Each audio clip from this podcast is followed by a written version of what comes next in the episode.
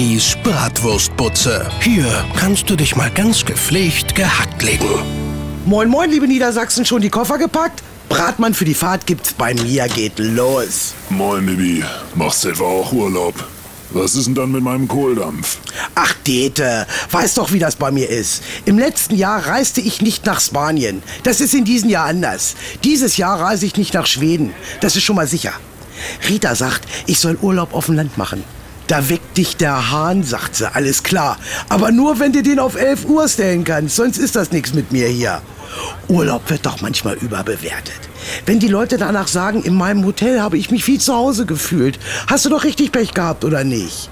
Urlaubspläne kommen bei mir nur schwer zustande. Läuft alles von alleine.